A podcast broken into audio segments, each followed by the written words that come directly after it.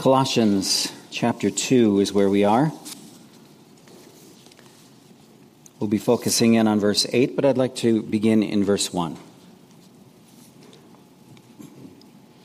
For I want you to know how great a struggle I have for you and for those at Laodicea, and for all who have not seen me face to face, that their hearts may be encouraged, being knit together in love to reach all the riches of full assurance of understanding and the knowledge of God's mystery, which is Christ, in whom are hidden all the treasures of wisdom and knowledge.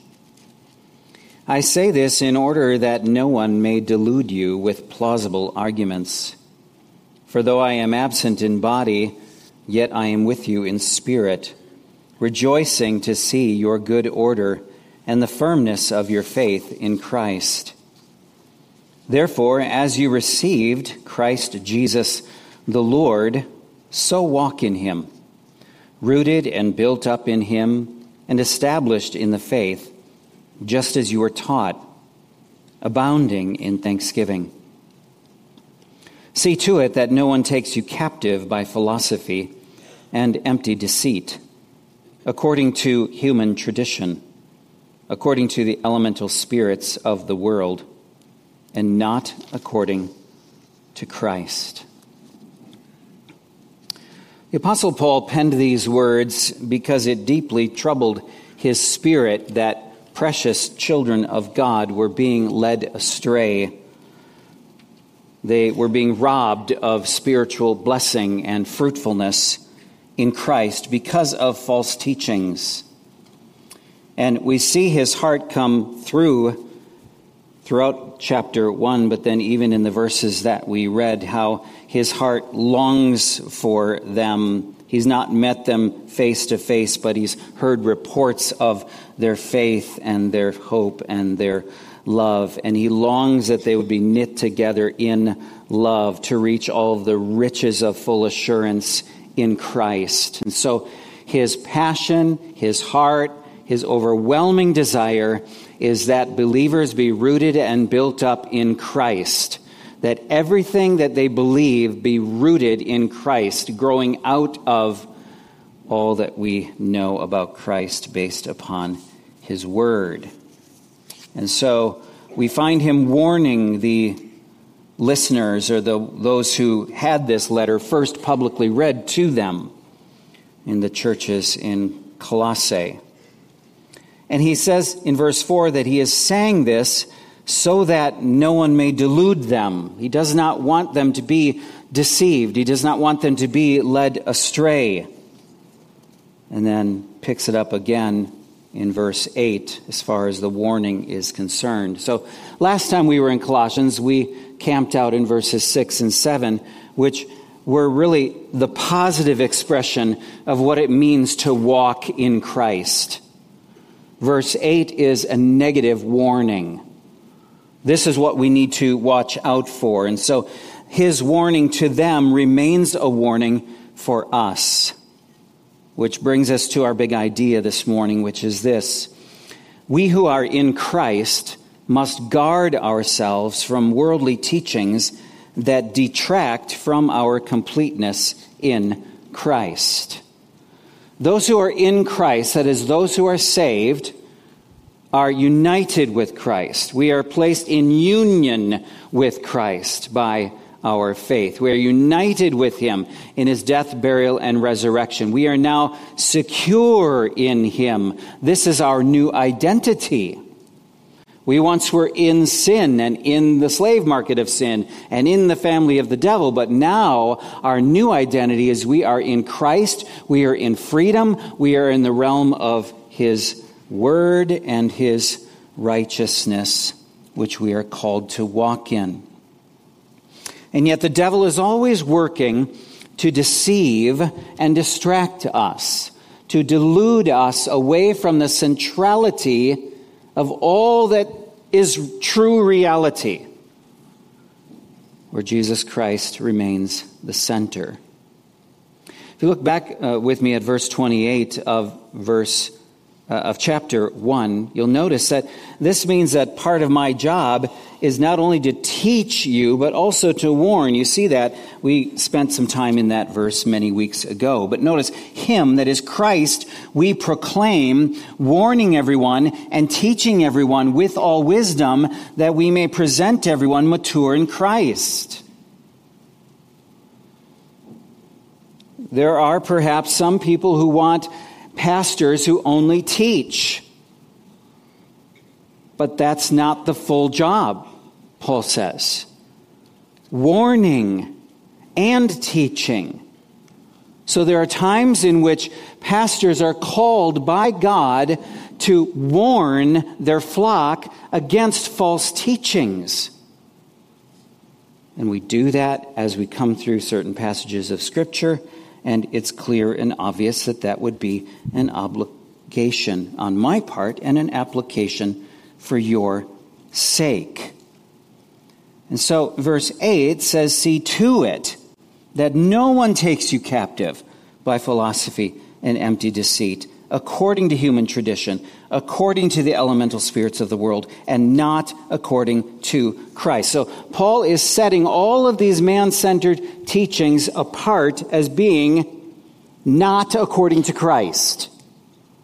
So there is Christian teaching that lines up with Scripture, and there is anti Christian teaching which does not line up with Scripture. It's really the two categories there's truth and there is error. Uh, let me draw your attention to three false ideas uh, this morning, just as we're getting into the text. And, and these are three ideas, three among many, of course, but these are three that I think have become particularly destructive in the church. I've seen this in the personal Christian lives of uh, God's people. Number one, our feelings have more authority than Scripture. That's a lie. And it's a dangerous lie, but it's often seen obviously in the world, but the problem is it too often shows up in the church. Our feelings, according to God's word, do not have authority over Scripture. Our emotions are a gift from God, yes, and we're so thankful for that, but they are not reliable because they are affected and impacted and influenced by our depravity. We are totally depraved, the Bible teaches, from the tip of our toe to the top of our head and everything in between. All that we are has been affected by sin. And so our emotions, as much as we appreciate them and we navigate and, and seek to align them with truth, they do not have authority in our lives. They should never sit in the driver's seat of our lives. Scripture alone should be sitting in the driver's seat of our life, guiding, directing, having authority over how we think and how we act. And we find that our feelings so often uh, lead us away from God's word, and so we've got to rein them in. We've got to say, wait a second, you know, Paul. I have to say to myself, wait a second, Paul. That anxiety that you're struggling with, how, what does God's word say about that? That anger that you're feeling right now in your heart that's welling up, what does God's word say about that? And so, always truth is to be impacting our being. Secondly, another lie that is becoming more and more popular in our day and unfortunately in professing Christian churches is that our identity is self created or invented by us. It is not determined or received from God.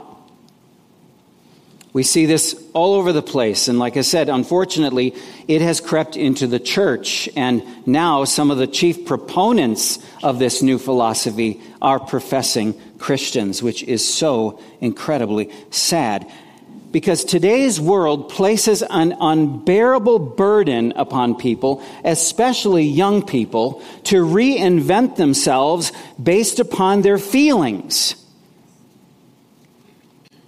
You were born a boy, but if you feel like a girl, then you should be a girl because your feelings have authority.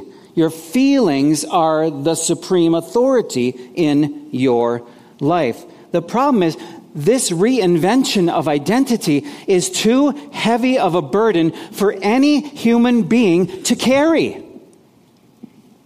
God did not design us to carry the weight of determining who we are.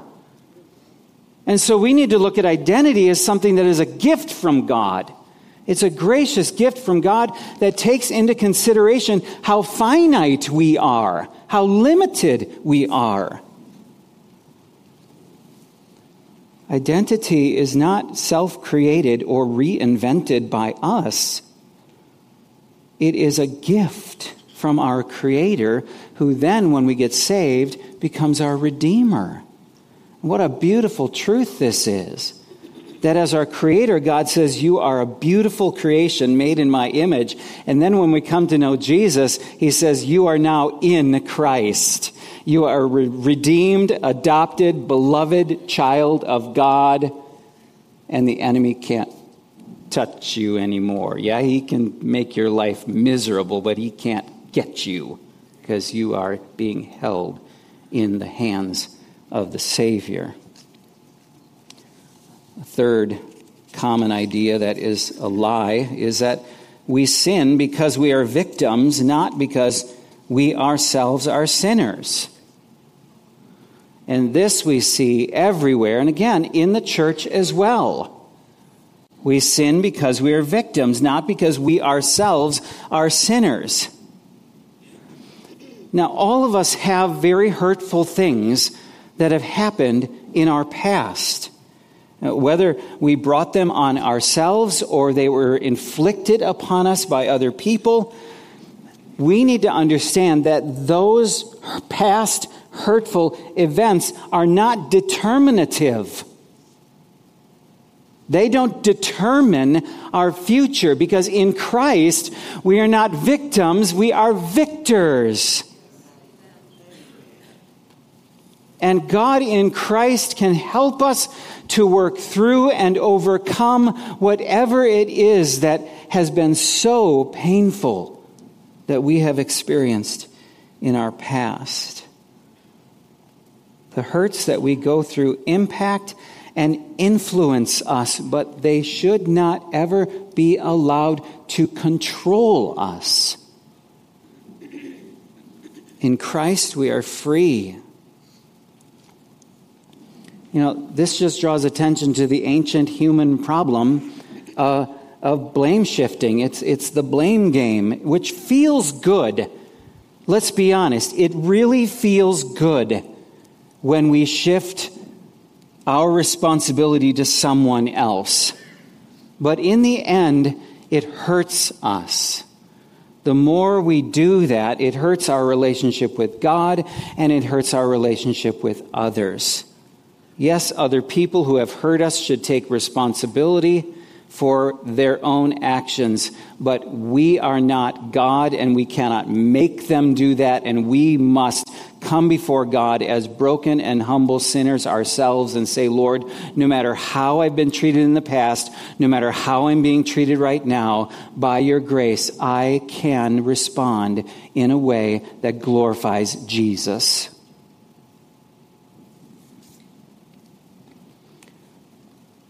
There is horrible suffering in this world. Life is very good and life is very painful at times as well. But, Christian, listen to me. As painful as some of your trials have been in the past or even may be now, they don't determine your identity. Your suffering is not your identity. Your identity is in Christ, and in Christ you are a victor over the pain that you experience. Now, these are three of the common false ideas that I believe are hindering believers from growing to maturity in Christ and experiencing the fullness of joy that Jesus wants for us. There are also major categorical lies in our culture that have been welcomed by many in the evangelical church. You won't see them up on the screen, but let me just draw your attention to this outstanding new book from Rosaria Butterfield, uh, which we'll have copies of in the Resource Center next Sunday. Um, this is an excellent book whereby uh, Rosaria uh, skillfully uses Scripture to confront and to correct what she calls five lies of the anti Christian age, which are homosexuality is normal. And she speaks into this as a former lesbian and former advocate of gay rights who was saved by the grace of God and has for decades now been a pastor's wife. And so she speaks with grace and compassion, but with boldness and truth. Secondly, being a spiritual person is kinder than being a biblical Christian. Words, as long as you're just a nice person, it doesn't really matter what you believe. Feminism is good for the world and the church. Number three, she again speaks from her personal experience, but looking through the lens of Scripture. Transgenderism is normal. It's the fourth lie that she confronts. And number five, modesty is an outdated burden that serves male dominance and holds women back. So, again, we'll have copies of this in the Resource Center next week for those of you who are interested in tackling that. It's a good read. It's not a very difficult read, though the content is difficult um, because of the subject matter. Now, of course, there are many more false teachings and lies that are damaging to believers today. But this is at least a sad sampling of some of them that are hurting so many Christians. It at least gives you some handles to hold on to as we work through the warning of the apostle in verse 8. Now, notice with me, please, that in verse 8 we see four warnings that we should heed. Number one, be cautious of the very real danger of being kidnapped by false teachings. Be on constant alert. That's what see to it means in verse 8. See to it. Be on constant alert. Watch out for those who bring a false message into the church. See to it that you, that no one among you, that no one takes you captive the word means to spoil, to, to lead or carry away, to kidnap. Robert Gromacki says it this way The heretical teacher is like a slave trader. He wants to steal the believer away from his spiritual family and sell him as a slave into false doctrine. That's the goal of the false teacher. And yet, believers, all of us together, are called to see to it that we are not kidnapped by false teachings, worldly philosophies, the things that he warns about uh, in the rest of the verse. Uh, turn back with me in your Bibles to the left to the book of Acts, in Acts chapter 20. I know I've referenced this passage a number of times, especially when we were going through 1st, 2nd, and 3rd John. But I want you to see this for yourself because this is a weight that I and the rest of the elders here at Cornerstone carry upon our shoulders and take very seriously. And only by the grace of God are we able to faithfully carry it out. But Acts 20, the context here is Paul is ready to board a ship to sail away uh, from Ephesus. And so he speaks to the elders of the church in Ephesus. And he says in verse 25, And now, behold, I know that none of you among whom I have gone about proclaiming the kingdom will see my face again. Paul knew that this was his last journey. Therefore, I testify to you this day that I am innocent of the blood of all. For I did not shrink from declaring to you the whole counsel of God.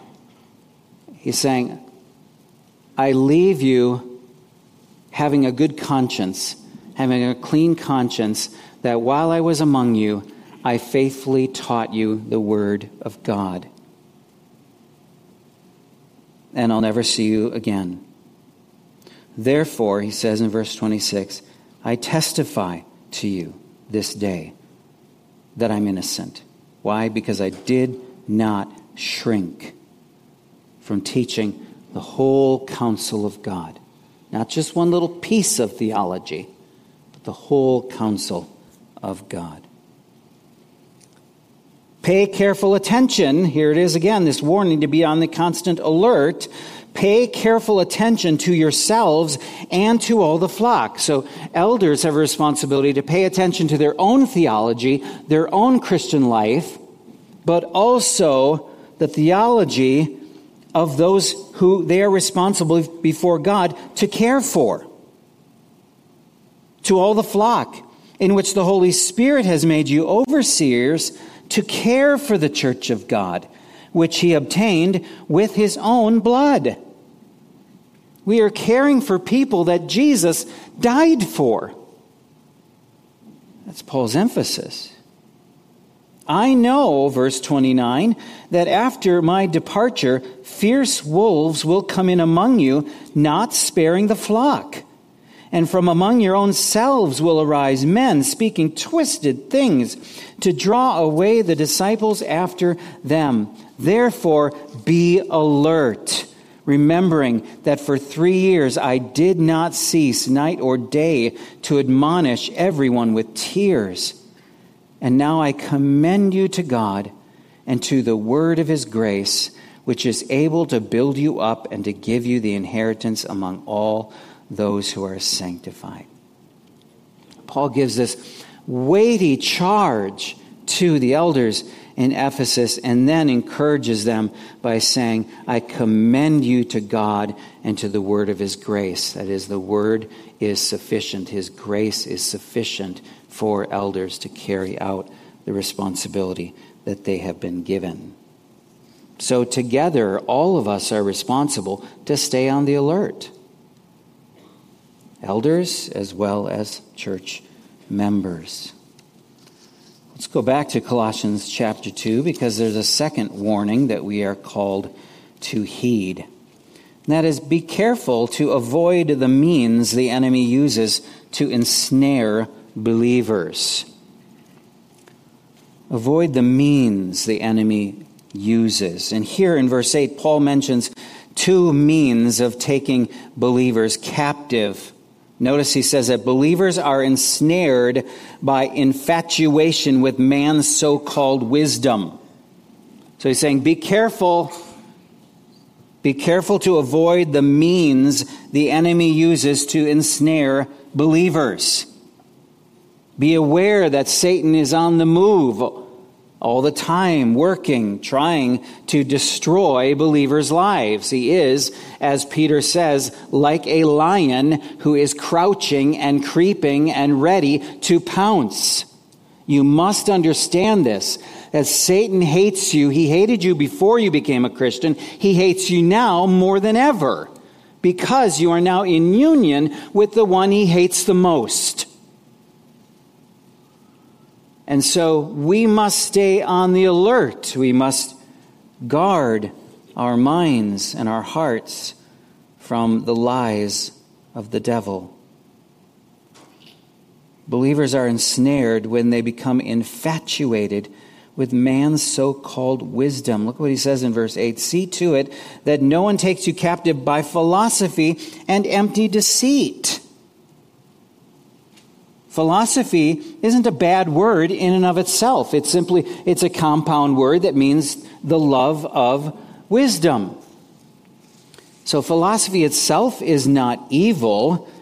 It's what that philosophy centers on that determines whether or not it is true Christian philosophy or anti Christian philosophy.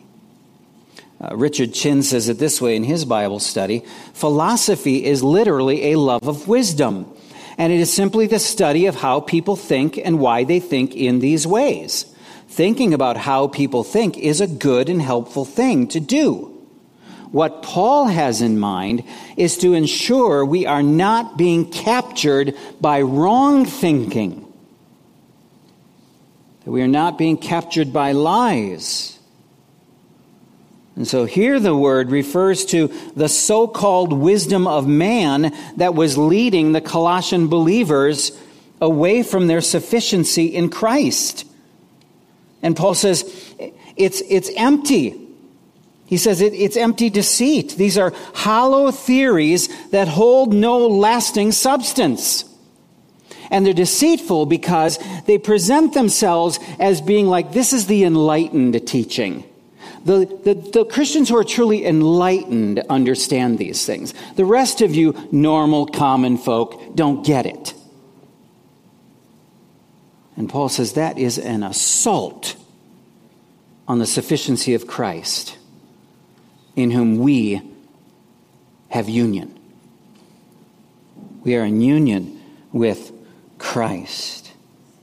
You know, from Socrates and Plato and Aristotle to Kant to Nietzsche, man has been attempting to understand the meaning of life apart from divine revelation.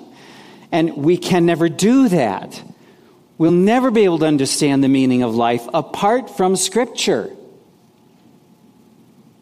So, Christian philosophy grows out of Scripture and has Christ at the center. All of the world's philosophies continue to change, and, and they just go through cycle after cycle of being replaced by the latest one.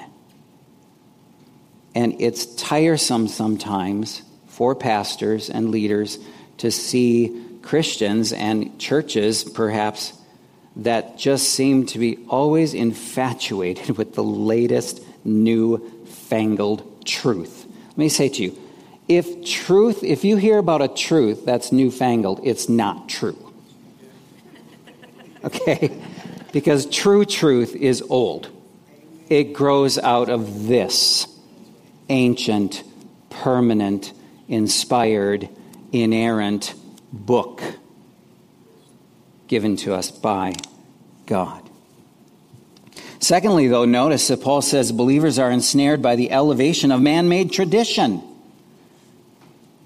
See to it no one takes you captive by philosophy and empty deceit according to human tradition now, notice Paul is not concerned about biblical traditions, but he, what he's concerned about is the elevation of tradition over the Word of God. So he's not concerned about traditions that grow out from Scripture. He is talking about man made traditions that are elevated to be at least equal with Scripture or above Scripture. William MacDonald writes this The tradition of men here means religious teachings which have been invented by men, but which have no true foundation in Scripture. This is the kind of tradition that Jesus confronted the Pharisees about in Matthew 15 when he says, what the Pharisees came to Jesus and said, Why do your disciples break the tradition of the elders? For they do not wash their hands when they eat. Jesus answered them, And why do you break the commandment of God for the sake of your tradition? So the Pharisees say to Jesus, Why are your disciples breaking our traditions? Jesus says, Well, why are your traditions breaking the commandment of God? Why are you willing to disobey God just for the sake of keeping your tradition? For God commanded, Honor your father and mother, and whoever reviles father or mother must surely die. But you say, If anyone tells his father or his mother, What you have would have gained from me is given to God, he need not honor his father. So, for the sake of your tradition, you have made void the word of God. See, what the Pharisees were doing was, was they were keeping their material wealth away from their needy family members by saying, Oh, well, I've dedicated this to God. This is God's. I can't possibly give it to you. And Jesus says, hogwash. He says that's he says that is honoring your tradition above God. And and more than that, he says your tradition has made void the word of God. You've nullified the word of God. You hypocrites. Well did Isaiah prophesy about you when he said, This people honors me with their lips, but their heart is far from me. In vain do they worship me, teaching as doctrines the commandments of men. So there's this elevation of human tradition to the same level of authority of script, as Scripture, or even above Scripture, that is one of the means that the enemy uses to ensnare Christians. There's a third warning we see. Number three, be conscious of the demonic source of false doctrine. False doctrine finds its roots in the enemy himself. Jesus called Satan the father of lies in John 8 44. Now, the world is filled with liars, but what the point here is that the ultimate origin of deceitful, false doctrines is the deceitful, lying nature of Satan and all of his demons. And we saw this repeatedly last year when we worked through 1st, 2nd, and 3rd John. But let me give you a couple other warnings from New Testament uh, writers. Paul says to Timothy, Now the Spirit expressly says that in later times some will depart from the faith by devoting themselves to deceitful spirits and teachings of demons through the insincerity of liars whose consciences are seared. See, look back at verse 8. Paul is saying all of this happens according to the elemental spirits of the world. I studied that phrase a lot this week because there's a difference of opinion as whether or not that means just elemental principles of the world.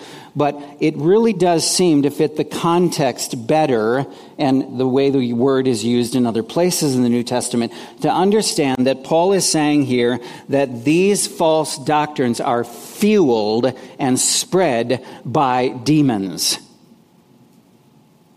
the elemental spirits of the world. And he's warned about the deceit of spirits already earlier in the book. John exhorts us, Beloved, do not believe every spirit, but test the spirits to see whether they are from God for many false prophets have gone out into the world. But by this you know the Spirit of God. Every spirit that confesses that Jesus Christ has come in the flesh is from God. And every spirit that does not confess Jesus is not from God. This is the spirit of the Antichrist, which you heard was coming and now is in the world already. These captivating doctrines are fueled by the elemental spirits of the world. That is, Satan and the invisible forces and his demons that are given a certain amount of leeway in this world. As Satan is referred to as the prince and the power of the air and the ruler of this world. God has given him a long leash at this point to do his wicked work, but somehow it all mysteriously falls under the big umbrella of God's sovereign and good plan that will be worked out in the end. Don't be held captive by lies that don't line up with Scripture, because if you do, you are actually being held captive by Satan. That's the warning. There's a fourth warning, and that is to be committed to the superior wisdom of Christ. This is really the, the climax of the verse, is that last phrase, and not according to Christ. That's the biggest issue here. Philosophies, teachings that are not rooted in Christ, his person, and his redemptive work. So there's a sense in which we could say that the gospel is the big lens that we look at teachings through and determine is that a teaching that exalts Christ or is it a teaching that exalts man? Is it a teaching that says God is sovereign and you are not? Or is it a teaching that says you have independent authority over your own life? Doesn't matter what God says. Two totally different spheres. Philosophy that is truly Christian centers on Christ. Uh, Pastor Ed developed this last week really well from 1 Corinthians chapter 1. Let me remind you of some of the verses that we studied together when he was teaching. For since in the wisdom of God, the world did not know God through wisdom, that is, through man centered wisdom, through human wisdom, it pleased God through the folly of what we preach to save those who believe. For Jews demand signs and Greeks seek wisdom, but we preach Christ crucified. See, that's a Christ centered wisdom. We preach Christ crucified, a stumbling block to Jews and folly to Gentiles, but to those who are called both Jews and Greeks, Christ, the power of God and the wisdom of God.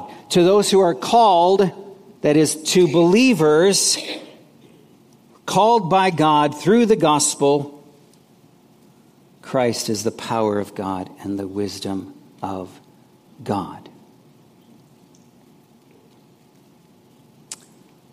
We live in a war.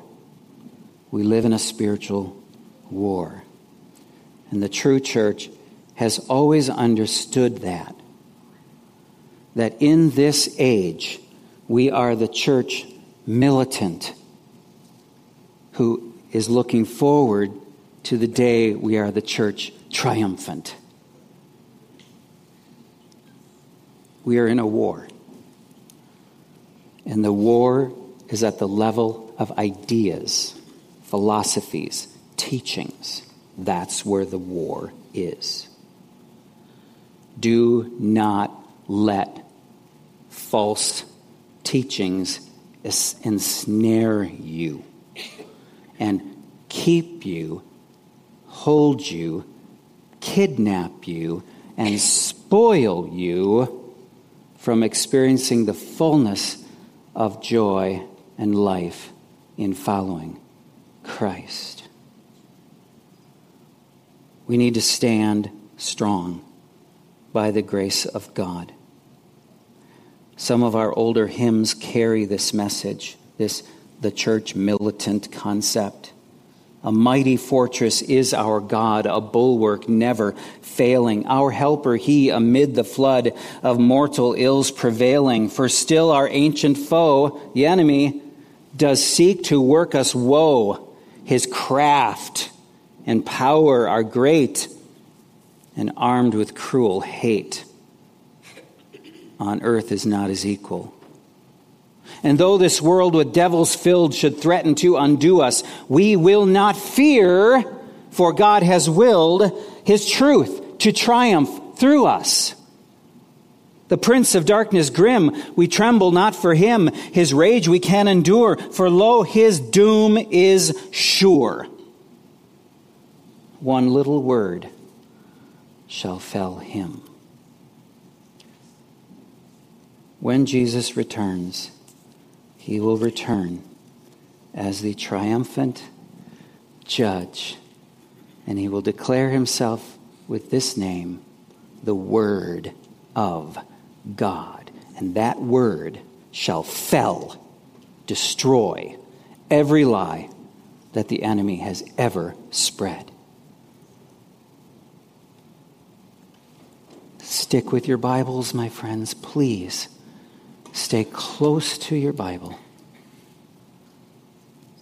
Let the Bible drown out all of the other goofy and just downright wicked lies that are being spread in this day and age. Father, help us, we pray. Thank us, thank you so much, Lord, for giving us your word. It is truth with a capital T. It's not just another philosophy that's supposed to be put on the same level as other philosophies, and, and we pick and choose what in the Bible seems to fit what we want to do, but it is your word. It is your inspired word. It is your authority for our lives. So give us grace, give us courage to stand strong in this age of deception. And may unbelievers in our lives see a light in us that causes them to scratch their heads and wonder what makes them different than the world that we live in, that we may adorn the gospel. Do your work in each of our hearts, Lord. You know by your Spirit what each of us needs the most. And I pray you would take your word as it has gone forth and accomplish the work for which you sent it. In Jesus' name we pray. Amen.